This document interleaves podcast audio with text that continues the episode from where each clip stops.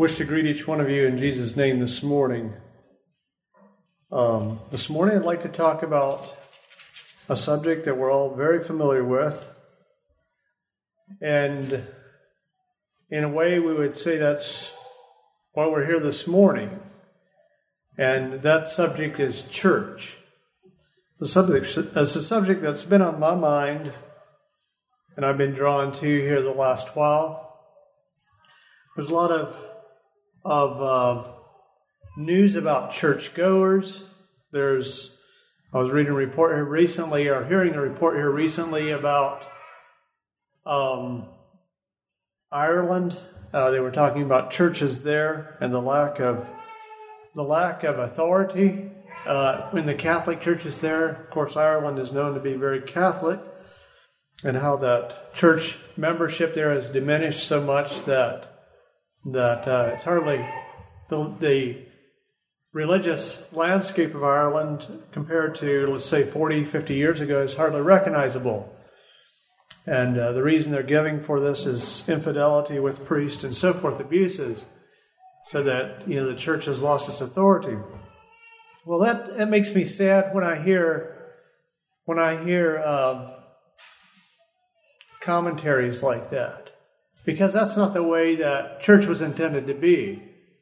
Um, I grew up in a church, and I know many of you, most of you have too. My experience was a good experience.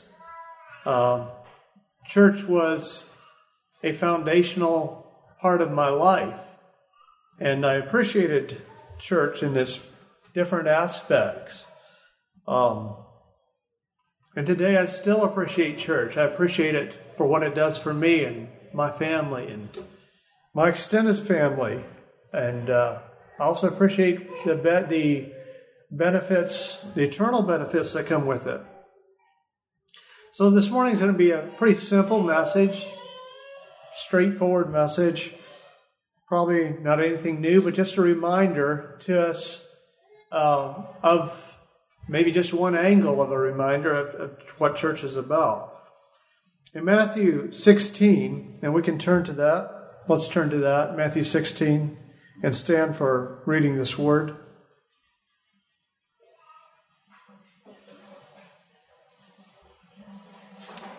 Here we have in verse 13, starting with verse 13, we have Peter's confession of faith. Matthew 16, 13. When Jesus came to the coast of Caesarea Philippi, he asked his disciples, saying, Whom do men say that I, the Son of Man, am? And they said, Some say that thou art John the Baptist, some Elias, and others Jeremiah or one of the prophets. So their answer to him was, People are saying this about you. There's some saying that you're John the Baptist, resurrected again. Some Elijah, as we know and Jeremiah or one of the other prophets, maybe Daniel. And then he asked them point blank, But what about you? Who do you say that I am? And Simon Peter answered and said, Thou art the Christ, the Son of the living God.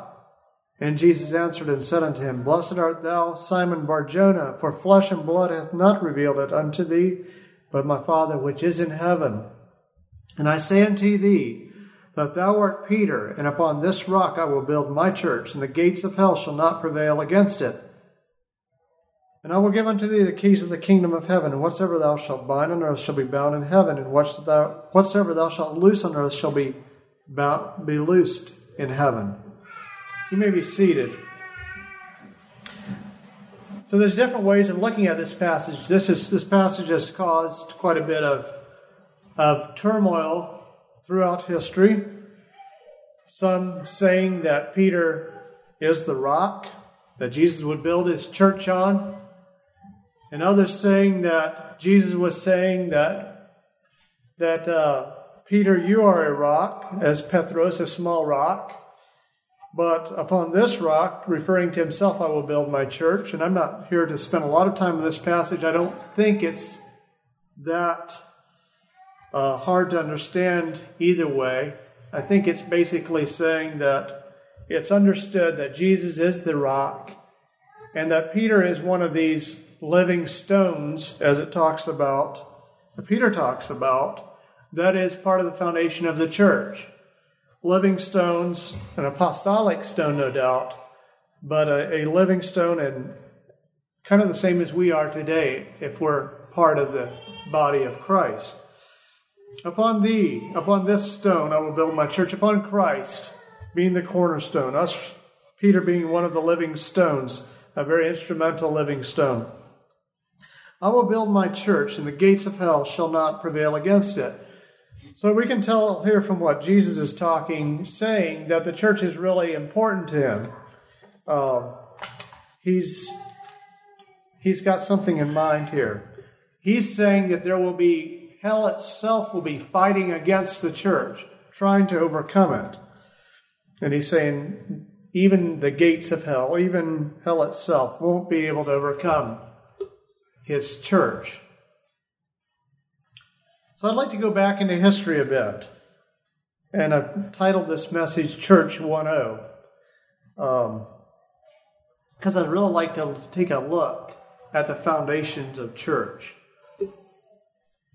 There's only one Christ ordained church from the beginning. There's been different eras, some call it dispensations. We have the time before the Old Testament covenant. We have Abraham, God speaking to Abraham. Then we move into the Old Testament covenant of Moses. And then we move on uh, throughout that era until we get to the New Testament covenant of Christ. And of course, there's the final culmination, the fulfillment of the church in heaven that we look forward to. But where did it start? You know, I'm not one that likes updates particularly. I'm, I'm one of these guys, I love technology in its place. I, I, like for it to work fine and so forth, but I don't enjoy um, working the inner workings of technology. I, I don't I don't like when something uh, becomes difficult or trying to figure out something or program something. That's just not me. And so I would be very happy for there not to be any new Microsoft updates, or at least if they do come, that I wouldn't notice that they come. They would just keep on, everything would stay the same. So maybe Microsoft 10.0 is going to be a, a much better platform now. We won't have to worry about all these. But, you know, as we look at the church, there's only one church, okay? It's it started one time. There's not going to be continual updates, different ways. Uh, God does put within us, each, each one of us, creativity. He's created us with that. But He's given us a reference point from Abraham to Christ from us to Christ of what church is about. The first references we read of church are in, or the congregation, are of the children of Israel in the wilderness. This is the Genesis 12, 1 through 4 account, and you can turn your Bibles with me to that.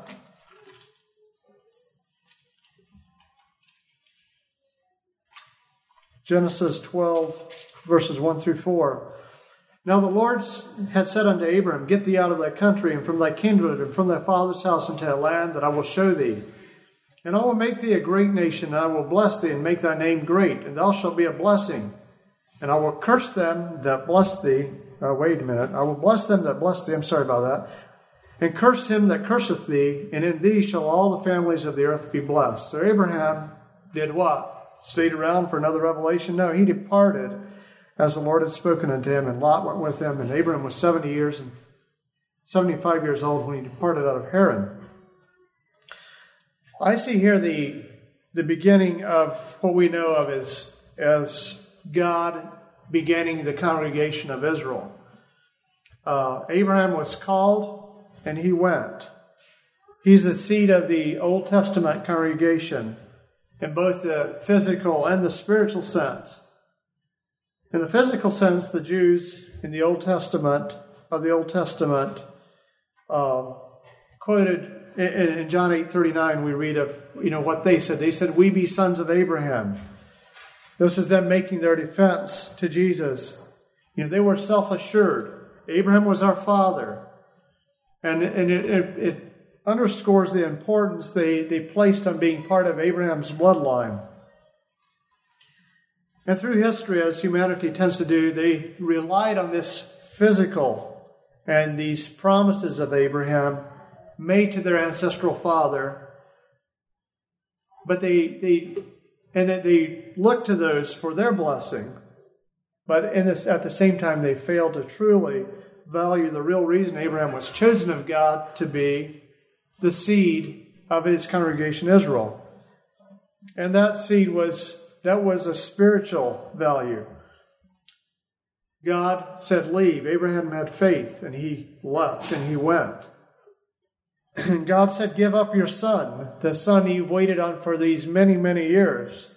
And Abraham gave up his son, his son he had waited so long for, and whom God had promised to bless him as a great nation. It was for Abram's faith that God chose him to be the physical father of his people.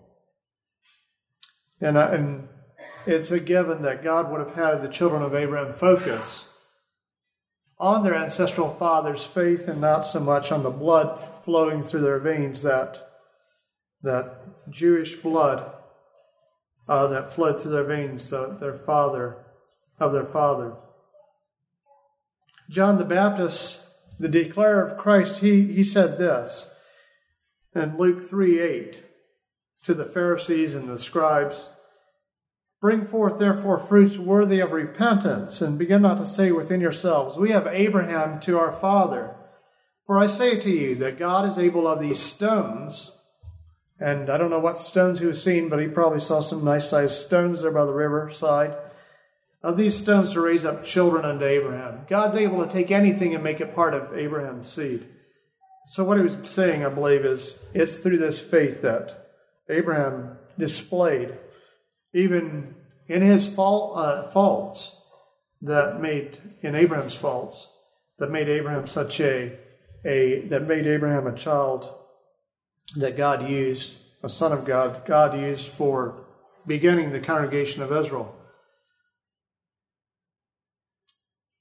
The ingredients to God's instituted congregation, church, use those two words interchangeably, I believe are faith and obedience.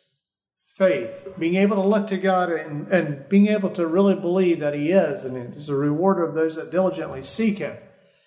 And obedience, moving ahead in that belief. Without faith and obedience, there is no church or congregation of God, period.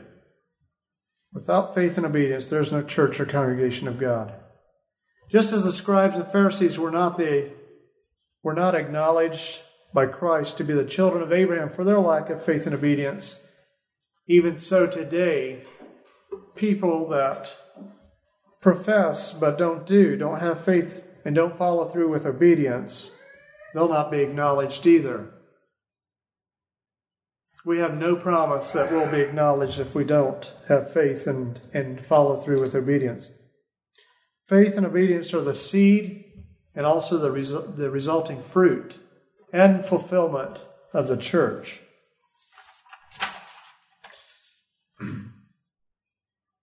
So, what is the purpose of the church? Very simple answer here, and I think it's very full as well, and that's to glorify God. The purpose of the church is simply to glorify God, the Creator, the Sustainer. The children of Abraham, Isaac, and Jacob, or Israel, as is commonly known, were brought out to be an example to all nations of God's work in their lives. To them were given the oracles of God, the Ten Commandments, commandments that are divine, and divinely blessed people or societies that, that live them. People or societies that live those commandments are naturally blessed because their Creator, who made them, knows that if they work, live within that framework, things will go much better because that's the way they were designed to, to live. They were given the promises, the promised land, the promise of blessing if they obeyed the promise of punishment if they disobeyed, the promise of a Redeemer, the Savior of the world. To them were given the promises. At the appointed time, Jesus Christ came as promised. He is born of their family as promised, and in him was fulfilled all the promises spoken of from the beginning of the world and spoken of by their prophets. It should have been a time of great rejoicing when Christ came to Israel, but instead it was a time fraught with angst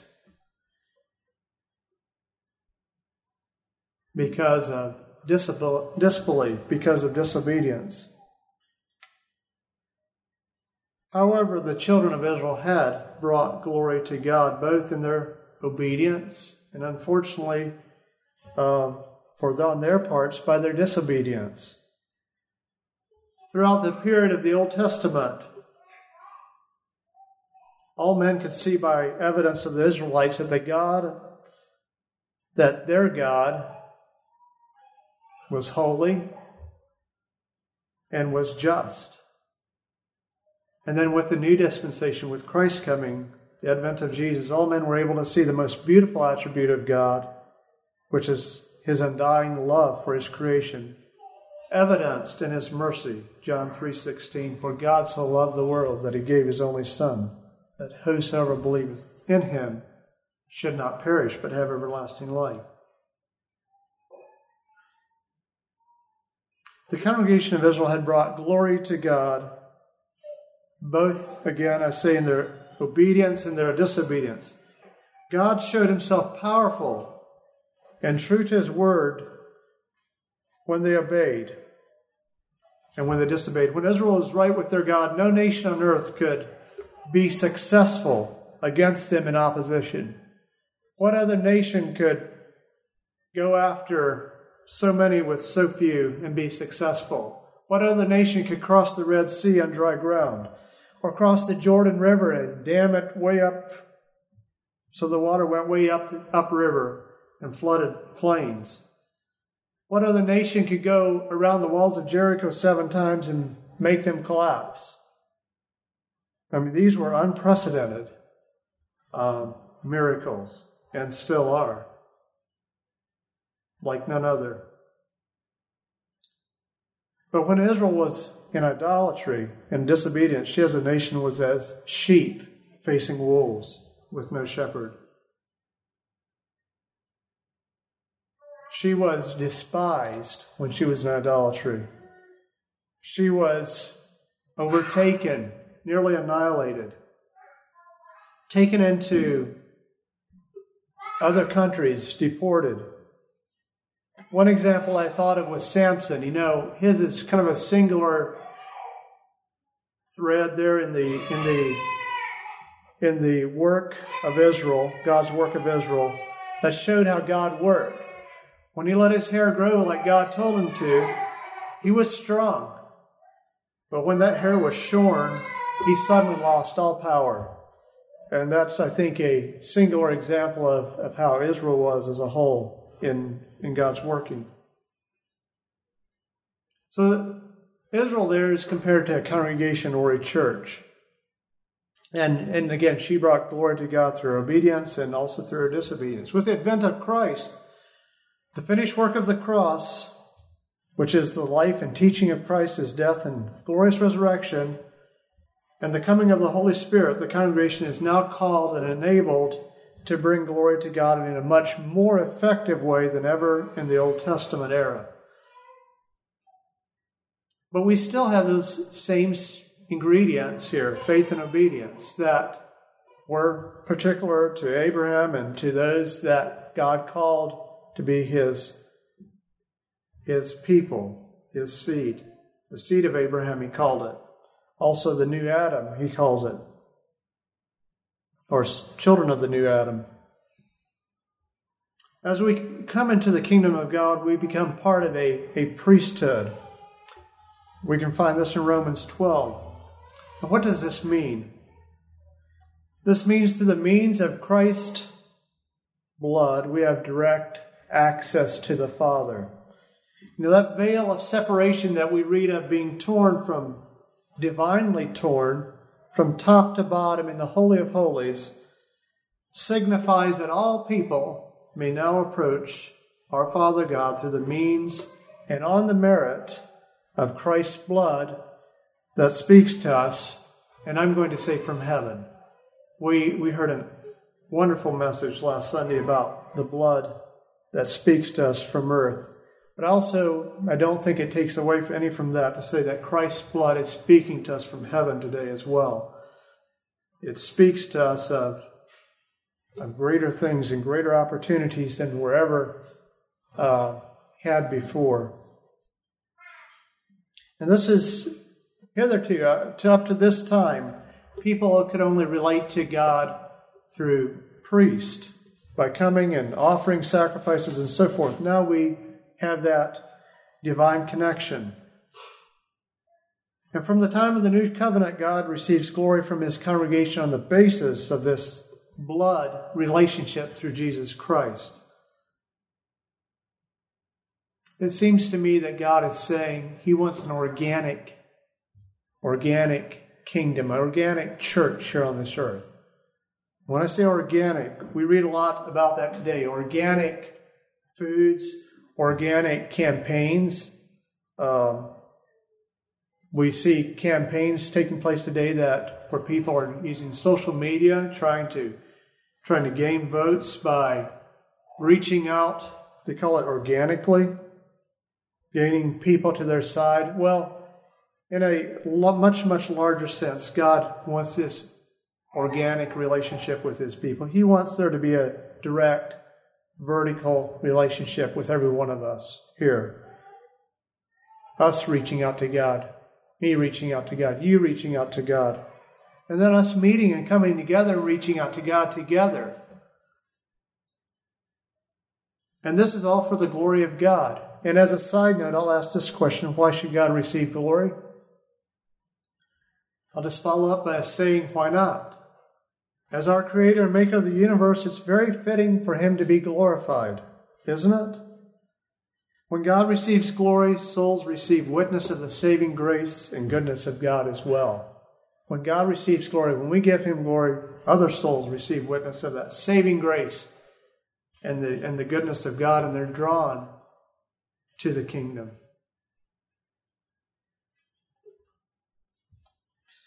Next question I've asked, asked this morning is a more personal question, and that question is church for me? Is church for me?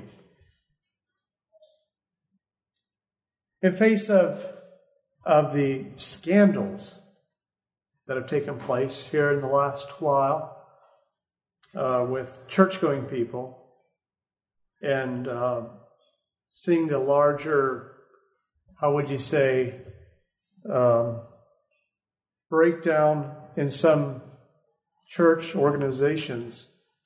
There are people that would ask the question, well, you know, I want to be a Christian, but church just isn't for me. And in a sense, I can really understand where they're coming from. Okay, so if we're an organic, if God wants a direct relationship with each one of us, then why would, you know, the larger congregation, the corporate congregation, be important? Because, you know, we're all relating directly to God.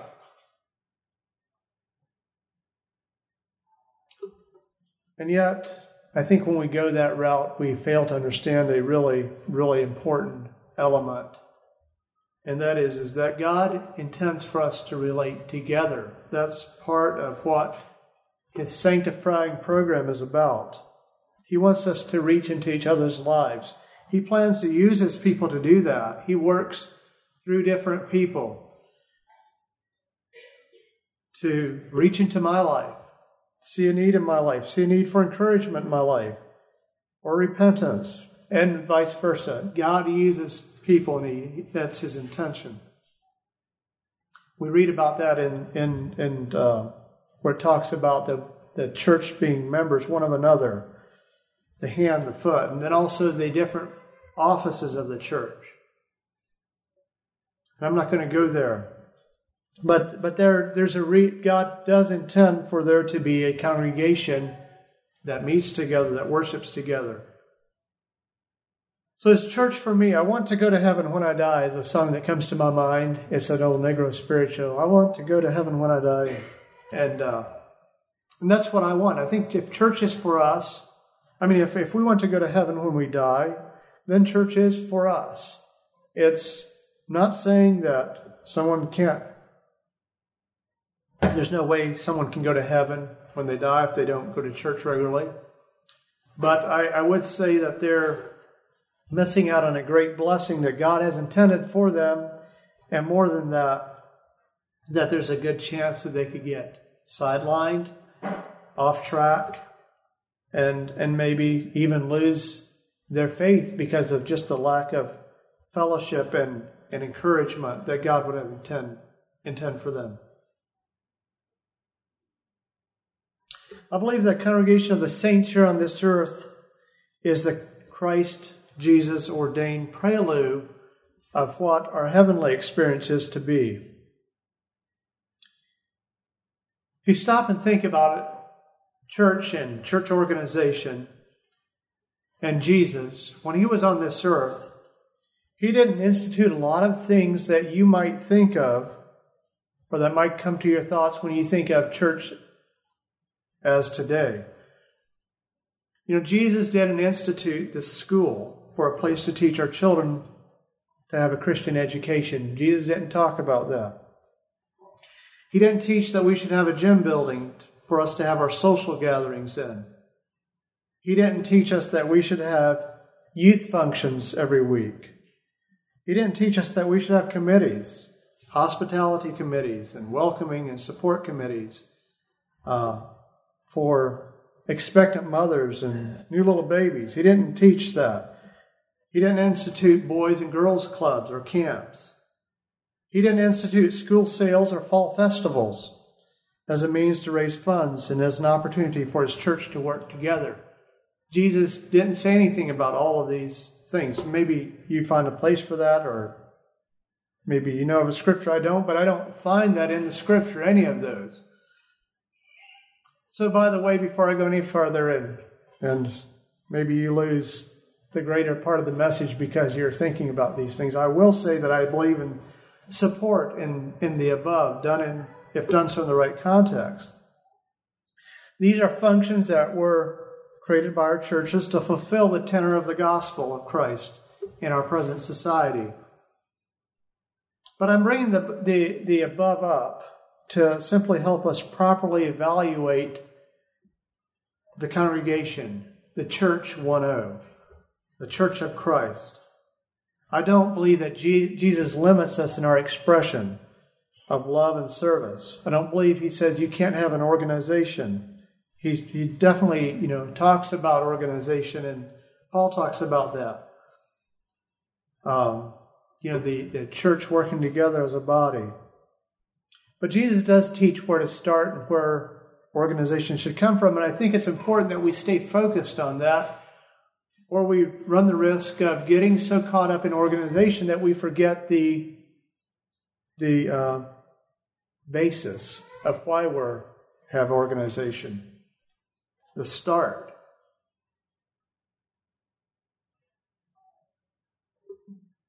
Jesus, being author of the church, the church of which I'm speaking, the congregation of, of his own defined by the body and bride of himself, his own body, his own bride, bought with his own blood, brought to life by his own resurrection, directed by the Holy Spirit. Jesus, the creator and divine institutor of the church. What did he, and that's what's important and should be important to, all, to me and to all of us, what did he have to say about the church?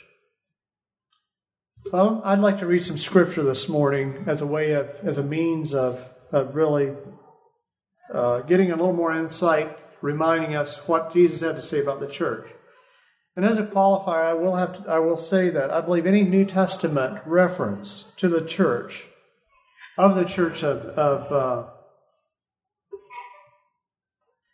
let me back up. Any any New Testament reference to the church is the word of Jesus to us today.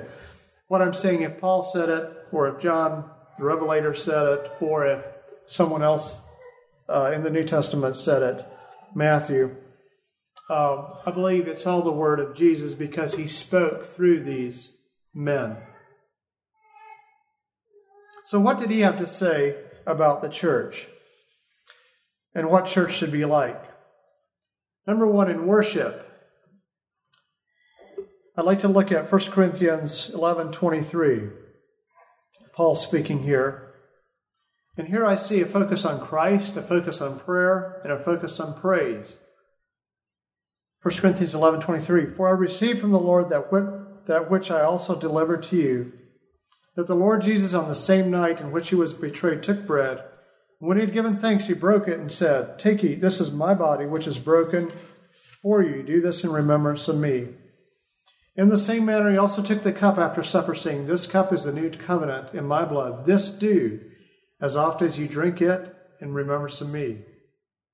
For as often as you eat this bread and drink this cup, you proclaim the Lord's death till he comes. Therefore, whoever eats this bread or drinks the cup, drinks this cup of the Lord in an unworthy manner, will be guilty of the body and blood of the Lord. But let a man examine himself, and so let him eat of the bread and drink of the cup. For he who eats and drinks in an unworthy manner eats and drinks judgment to himself, not discerning the Lord's body. There's a human tendency in our part, perhaps, to stay or to become too focused on this part of unworthy, this unworthy clause here. You know, we feel a little bit unworthy, so we don't take part of the Lord's death, of his breaking the bread and drinking the cup. But that's not what the Lord had in mind when he said this. He, you know, of ourselves, we're not going to be worthy, and we shouldn't think that, you know, we need to somehow elevate ourselves. Uh, we should be rather we should rather be uh, focusing on the glor- on glorifying Christ through this practice of communion, for having made us worthy through His blood, and and for continuing His sanctification in our lives, His work of sanctification in our lives. You know, there is there is a better way than to not take communion if we're not feeling worthy. And that's, you know, if we're having a struggle, there's a formula in James, and that is confess your faults one to another. Um, pray for one another that you may be healed. The fervent prayer of a righteous man availeth much. And I believe this is Christ's desire for, for glory, not the omission of his ordained communion of the saints. This is one part of worship that I believe is really, really important. It's fundamental. It's the basis of what I believe is should be known as Christianity. That is the communion of Christ observed together in a corporate sense.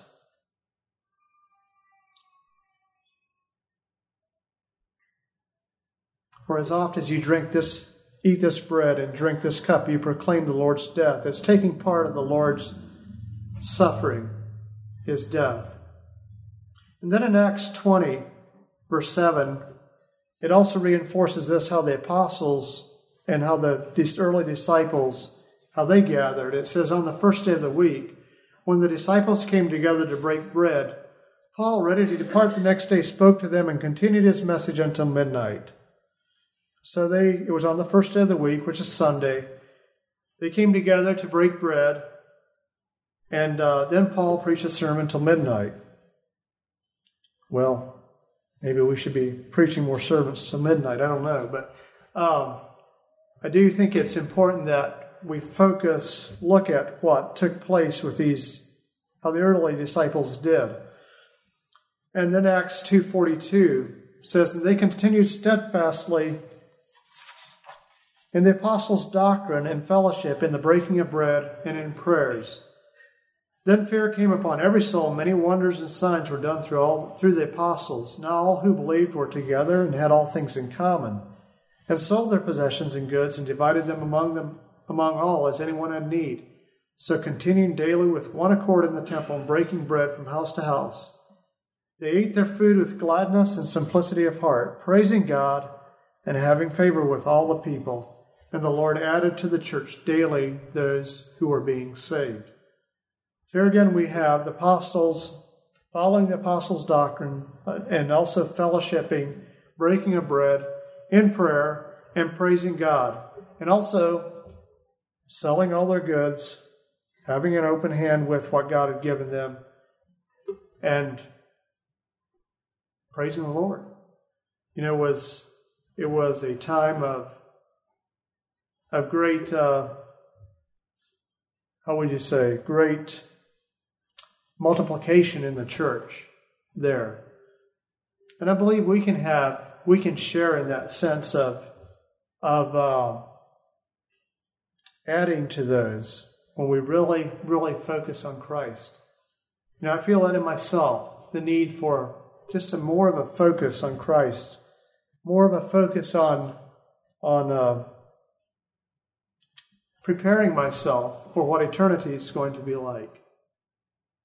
And then there's the commission that we're given. And this is in Matthew 28, verse 18. Jesus came and spoke to them, saying, All authority has been given to me in heaven and on earth. And he says, Go therefore and make disciples of all men of all the nations, baptizing them in the name of the Father and of the Son and of the Holy Spirit, teaching them to observe all things that I've commanded you, and lo, I'm with you always, even to the end of the age. Amen. So go therefore, make disciples of all nations, baptize them in the name of the Father, the Son, and the Holy Spirit. Teach them to observe all things that I've commanded you. And what are these things that He's commanded us? Well, we have many things commanded to us. Matthew 5, 6, and 7, and so on. We have the, we have the uh, parables. Uh, we also have the commandments that he gave us how to literally worship. Acts 2, 37, 38 says this. Now, when they'd heard this, they were cut to the heart and said to Peter and the rest of the, the apostles, Men and brethren, what shall we do? Then Peter said to them, Repent repent of your own desire, of your own way of life, of your own past actions that were done in rebellion. Repent and let every one of you be baptized in the name of Jesus Christ for the remission of sins, and you shall receive the gift of the Holy Spirit. Repent and be baptized. Show that you're really serious about your walk with the Lord. Be a testimony. And then, for what purpose should I experience church? And this is looking more into the future because I believe that's what we're made for to be eternal beings. That's why God made us. We're eternal beings with physical shells. And one day these shells will be split open and will be known as even, we will know as even we're known. We'll be know exactly what God has for us in a so much clearer way. And I look forward to that time. It's going to be a time of great rejoicing for the saints. Revelations 5 9 says this. And they sang a new song, saying, You are worthy to take the scroll, speaking of Jesus, and to open its seals, for you were slain and have redeemed us to God by your blood, out of every tribe and tongue and people and nation and have made us kings and priests to our God, and we shall reign on the earth.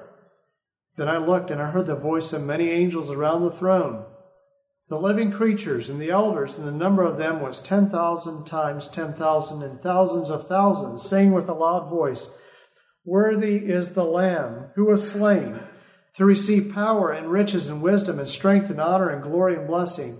And every creature which is in heaven and on the earth and under the earth, and such as are in the sea, and all that are in them, I heard saying, Blessing and honor and glory and power be to him who sits on the throne and to the Lamb forever and ever. I don't see a bunch of isolated people here praising God. I see a congregation come together, voices united, uh, wills united, spirits united, praising God in the fullest sense, giving it their all. They're saying praise and glory. Uh, worthy is the Lamb who was slain. And I believe at that point, at that point in time, that point of eternity, if there can be a point in eternity, I believe that we will understand in so much fuller way than we could ever comprehend now what Christ has really done for us. You know, now we can understand in a sense what Christ has done for us by giving us, by coming to earth, giving of himself. I believe then we'll understand it in a much, much fuller way. All creatures in heaven and in earth, and under the earth, and such as are in the sea, and all that are in them I heard saying, Blessing and honor and glory and power be to him who sits on the throne, and to who? To the Lamb forever and ever. in Revelations 19.1, After these things I heard a loud voice of a great multitude in heaven saying, Alleluia, salvation, glory, and honor, and power belong to the Lord our God. For true and righteous are his judgments, because he has judged the great harlot who corrupted the earth with her fornication, and he has avenged on her the blood of his servants shed by her. Again they said, Alleluia, her smoke rises up forever and ever. And I think today when I read these words, I think of these Christians that are suffering in so many places. Uh, saw pictures of, of Christians, Christian women in Syria. And I've heard testimony given here of Christians suffering, having to run from the church services, run to the mountains because of persecution. You know, that's part of us. That's the body of Christ that's suffering. And I don't know exactly how to fully relate to that and to them. But I do know that I do know one thing. We're no better than they. We have no more right to not suffer than what they do. Uh, in fact, I believe that suffering could become a very real part of our lives. Uh, again, but let's remember this. This is what is written. It's just, it's true. It's, it's future perfect. He has avenged on her the blood of his servants shed by her. He has judged the great harlot. And not only that, but his saints are gathered together, as we read in Revelations. They're praising him for the deliverance. And the 24 elders in verse 4 and the four living creatures fell down and worshiped God, who sat on the throne, saying, Amen, Hallelujah. Then a voice came from the throne, saying, Praise our God, all you his servants, and those who fear him, both small and great. And I heard, as it were, the voice of a great multitude and the sound of many waters, and as the sound of mighty thundering, saying, Alleluia, for the Lord God omnipotent reigns. Let us be glad and rejoice and give him glory, for the marriage of the Lamb has come, and he and his wife has made herself ready. So, why experience church here? One is that God would draw all men to himself through the work of the church. You and I, in a singular sense, are a very small part of God's church. And he would have his church drawn together. And he would have his church draw other people to him. People that aren't saved, people that aren't part of the church. We know that. He would have us meet to worship Him, to pray, to praise, to observe His suffering, the commandments He gave us. And He created us social beings. There's no doubt about that. He created us for the, for the purpose of communing with Him, God, but also for communing with His creation, our fellow men or I should say, especially our fellow men. He made, in Genesis, He made us masters, rulers over the earth. And we're to do that in a, in a kind way, in a godly way. But also, we're made to fellowship with each other as His special part of His creation, created in His image and for His glory and His honor. And Christ would have us prepare for eternity as well, for an eternity of praising and glorifying Him. You know, by us continuing in the apostles' doctrine here on this earth, I believe that we're preparing ourselves, our souls, for the eternal worship of the Lamb in heaven. I believe we're getting a foretaste of what Christ has for us in heaven. And I want to be among that throne, that, that throng of people by the throne that saying, Glory be to God. Glory to Jesus Christ for, for having given himself so freely for us. You know, I want to be among those that are looking for the scarred hands and are feeling, have felt his pain here. God bless us as we church, as we experience church, and as we as we uh, do what we can here on this earth to prepare ourselves and to be a witness to others for His kingdom that is to come, that has already come, really, but is just waiting for its revelation. God bless you.